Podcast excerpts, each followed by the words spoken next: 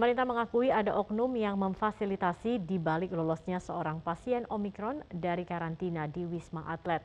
Namun di sisi lain, aturan pemerintah juga membolehkan isolasi mandiri jika tempat tinggalnya memenuhi syarat.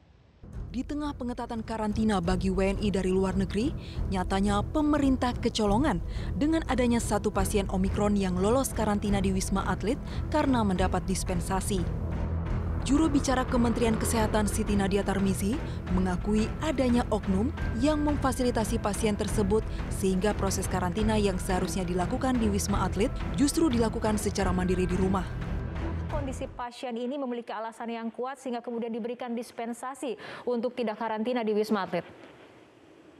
Ya, ini tentunya dikarenakan kembali lagi ya, ada oknum-oknum yang tentunya memfasilitasi sehingga proses isolasi yang harusnya tetap berada di Wisma Atlet ini kemudian tidak berjalan seperti yang seharusnya. Jadi memang uh, saat ini sudah uh, tidak diberikan lagi isola uh, dispensasi-dispensasi kecuali dengan kriteria-kriteria tertentu. Awalnya memang dispensasi ini masih diberikan terutama di karena di aturan itu ada salah salah satunya kalau kemudian fasilitas untuk melakukan isolasi mandiri di rumah itu memungkinkan sehingga uh, inilah yang menjadi dasar mengapa kemudian salah satunya isolasi mandiri tadi bisa dilakukan di uh, rumah tidak berada pada uh, pusat uh, isolasi. Satu pasien yang lolos karantina ini tiba dari Inggris pada 7 Desember lalu sebelum ada konfirmasi kasus Omikron pekerja Wisma Atlet. Wanita itu mengajukan dispensasi untuk isolasi mandiri di rumah namun setelah lima hari isolasi mandiri, pasien ternyata positif Omikron dan sudah diminta untuk kembali melakukan karantina di Wisma Atlet, namun keluarganya tidak mengizinkan. Berkaca dari kasus itu, pemerintah memutuskan tidak akan memberikan dispensasi kepada masyarakat yang tengah menjalani karantina jika tidak ada kebutuhan yang mendesak. Kejadian ini diharapkan menjadi evaluasi pemerintah, mengingat kasus Omikron di tanah air sudah mencapai 46 kasus upaya testing dan tracing harus gencar dilakukan untuk mengidentifikasi potensi penyebaran Omikron dan mengisolasi penyebaran tersebut supaya tidak meluas. Pemerintah mengakui adanya oknum yang memfasilitasi pasien Omikron lolos karantina di Wisma Atlet. Apakah ini tergolong mafia karantina? Sudah bergabung bersama kami pakar hukum pidana Asep Iwan Iriawan. Selamat sore Kang Asep. Kang Asep, Kementerian Kesehatan menyebutkan ada oknum yang memberikan dispensasi kepada pasien Omikron untuk tidak dikarantina di Wisma Atlet. Ini kenapa lagi begitu Kang Asep? Lagi-lagi ada oknum dalam kasus uh, karantina ini. Apa tanggapan Anda? Yang pertama bahwa data ini ditunjukkan pertama dulu kan ketika ada warga negara asing, warga negara India yang lolos ya. Kedua ketika public figure, selebritis itu terbukti ada oknum dari aparat yang harusnya 9 tahap atau 8 tahapan tapi terbukti mengasih uang 40 juta. Artinya apa? Dari beberapa kejadian apalagi yang bisa lolos, artinya apa? Ada sesuatu yang bisa diterobos yang melanggar undang-undang dengan alasan tadi ya.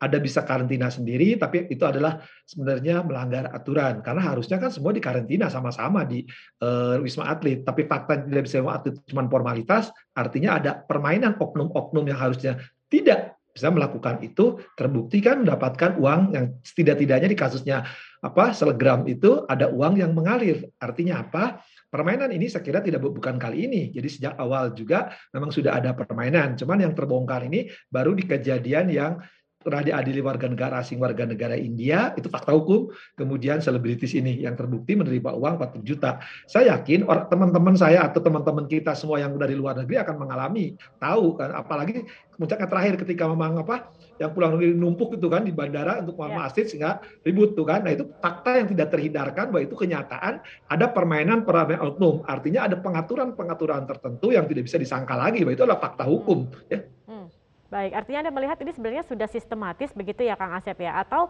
memang e, banyak celahnya dalam aturan yang mungkin e, tumpang tindih seperti kita ketahui juga ada kemarin aturan yang mengatakan memperbolehkan pasien untuk isolasi mandiri e, jika tempat tinggalnya memenuhi syarat seperti itu. Kalau Anda melihatnya mengapa kemudian ini sulit sekali untuk diberantas? Ya kita memahami ada peraturan yang berubah-ubah kan tiga hari, lima hari, tiga hari, sepuluh hari, empat belas hari.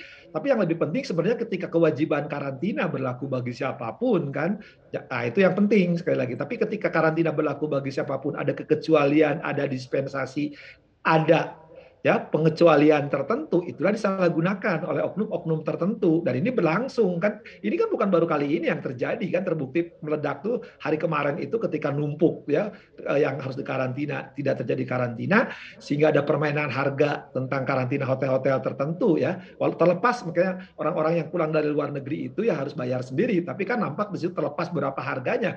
Tapi jelas ada permainan yang sudah sistematis terstruktur masif kok Hmm, oke. Nah, kemudian pengawasannya seperti apa dong kalau memang kemudian uh, para oknum ini uh, masih bermain begitu, uh, bagaimana seharusnya Kang Asep?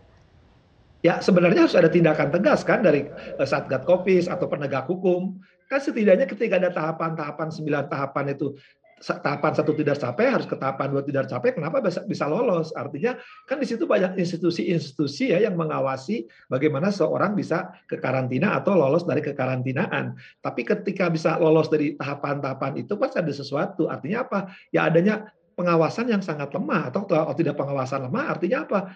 Ya mereka melecehkan aturan dengan cara memudahkan orang untuk tidak dikarantina. Ketika memudahkan karantina, itu ada transaksi, ya transaksinya yang ada harga dan harga itu jelas fakta yang tidak terbantahkan minimal yang kemarin itu ya. Nah. Mhm. Oke, berarti ini banyak sekali uh, apa poin-poin yang kemudian membuat suburnya dari mafia karantina ini. Tadi dari anda katakan harga uh, untuk karantina yang bisa dikatakan cukup mahal. Kemudian dari beberapa tahapan ini juga ada kemudian orang-orang atau oknum yang memanfaatkan begitu. Nah, ini kemudian bagaimana caranya untuk uh, memperbaiki begitu uh, sistem ini, uh, Kang Asep. Kita tahu saat ini juga banyak sekali warga negara Indonesia yang sedang uh, libur ke luar negeri atau bepergian ke luar negeri uh, dan tentunya akan kembali dengan karantina yang dengan waktu kurang lebih 10 hari ini. Nah, ini akan seperti apa, uh, Kang Asep? Yang yang pertama ya sudah ada kesadaran dari masyarakat. Terlepas mereka banyak duit liburan ke luar negeri tapi kan sekarang itu virus itu kan dari luar negeri yang dibawa. Ketika mereka pulang ke tanah air suka nggak suka harus dikarantina. Jangan terjadi transaksi seperti kemarin. Kedua ketika mereka yang telah melanggar harus tegakkan aturan baik sih. Mereka yang harus dikarantina karena undang-undang karantinaan ya atau kena suap atau kena uh, apa uh, gratifikasi begitu pula para penyelenggara kekarantinaan ya yang ada di bandara ya harus tindak tegas ketika mereka bermain-main ya entah mereka pemerasan, entah suap, entah gratifikasi itu harus diproses. Apalagi jangan sekali berkelit ya, seolah-olah bahwa itu bukan penyelenggara negara, hati-hati ya. Bahwa yang korupsi tidak hanya penyelenggara negara, siapa pun yang dibiayai oleh negara bertugas di situ, itu termasuk mereka mendapatkan sesuatu dari orang itu kategori suap, bahkan bisa pemerasan. Jadi artinya apa? Para panitia apa pun namanya pihak-pihak yang harus mengawasi orang datang dari luar negeri. Tapi mereka bikin transaksi dan mereka tidak diproses hanya dimutasi saya kira itu sangat ringan sekali. Ini kan akibatnya kan bangsa ini kan kita hari ini kan menumpuk apa data menunjukkan lebih kan yang Omikron 60 kemudian yang di Wisma Atlet sampai 500 padahal kemarin kita sudah cukup melandai dan cukup tenang kan. Tapi dengan kejadian ada lolosnya dan diloloskan oleh oknum ya harus ada tindakan nyata harus ada penegakan hukum yang tegas setelah sekian kali Presiden Joko Widodo meresmikan bendungan. Baru kali ini Presiden meresmikan bendungan langsung dari atas perahu naga di Bendungan Ladongi di Kolaka Timur, Sulawesi Tenggara. Presiden ikut mendayung perahu dan menyampaikan sambutannya di atas perahu naga. Beginilah saat Presiden Joko Widodo bersama sejumlah menteri mendayung perahu naga di atas Bendungan Ladongi. Presiden Joko Widodo mendayung perahu naga hingga ke tengah bendungan. Dari atas perahu naga ini, Presiden Republik Indonesia Joko Widodo meresmikan Bendungan Ladongi. Dalam sambutannya, Presiden Jokowi menyatakan Bendungan Ladongi memiliki kapasitas daya tampung 45,9 juta meter kubik air yang mampu memenuhi kebutuhan pengairan di empat wilayah kabupaten sekitarnya. Bendungan Ladongi dibangun selama lima tahun dan menghabiskan biaya 1,2 triliun rupiah. Bendungan ini juga akan digunakan untuk pariwisata. Ini nanti akan bisa mengairi sawah-sawah di Kolaka Timur, kemudian di Konawe, kemudian di Konawe Selatan, dan juga di Polaka. Kita harapkan dengan bendungan ini apa yang sering kita sampaikan mengenai kemandirian, mengenai kedaulatan, mengenai ketahanan pangan betul-betul bisa kita peroleh. Karena tanpa air, lagi tanpa air, tidak mungkin kita bisa mencapai yang namanya ketahanan pangan yang baik. Sampai dengan penghujung tahun 2021, Perum Bulog konsisten mengamankan harga gabah beras di tingkat petani dengan menyerap sebanyak 1,2 juta ton. Bulog memastikan ini adalah tahun ketiga pemerintah tidak perlu melakukan impor beras. Dalam konferensi pers yang diadakan di kantor Perum Bulog, Budi Waseso selaku Direktur Utama mengatakan hal ini merupakan pencapaian yang lebih tinggi dibanding tiga tahun sebelumnya.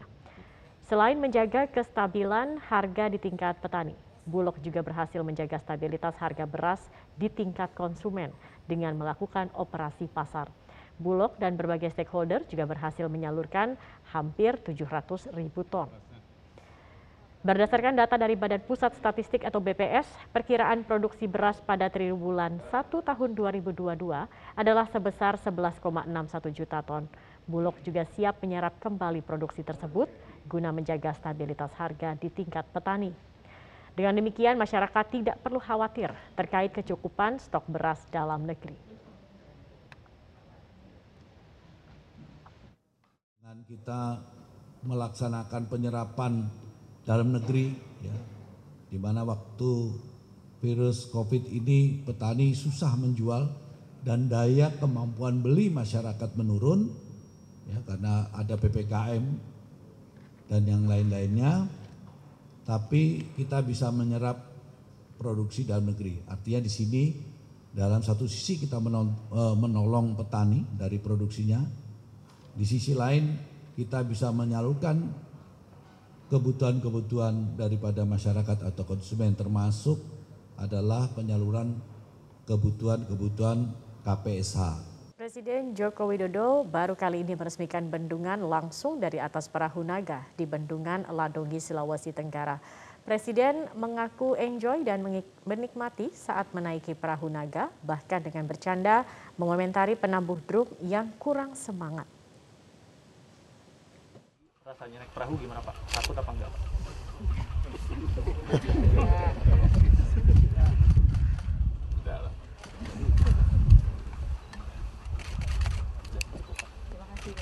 hanya yang ngedram kurang keras.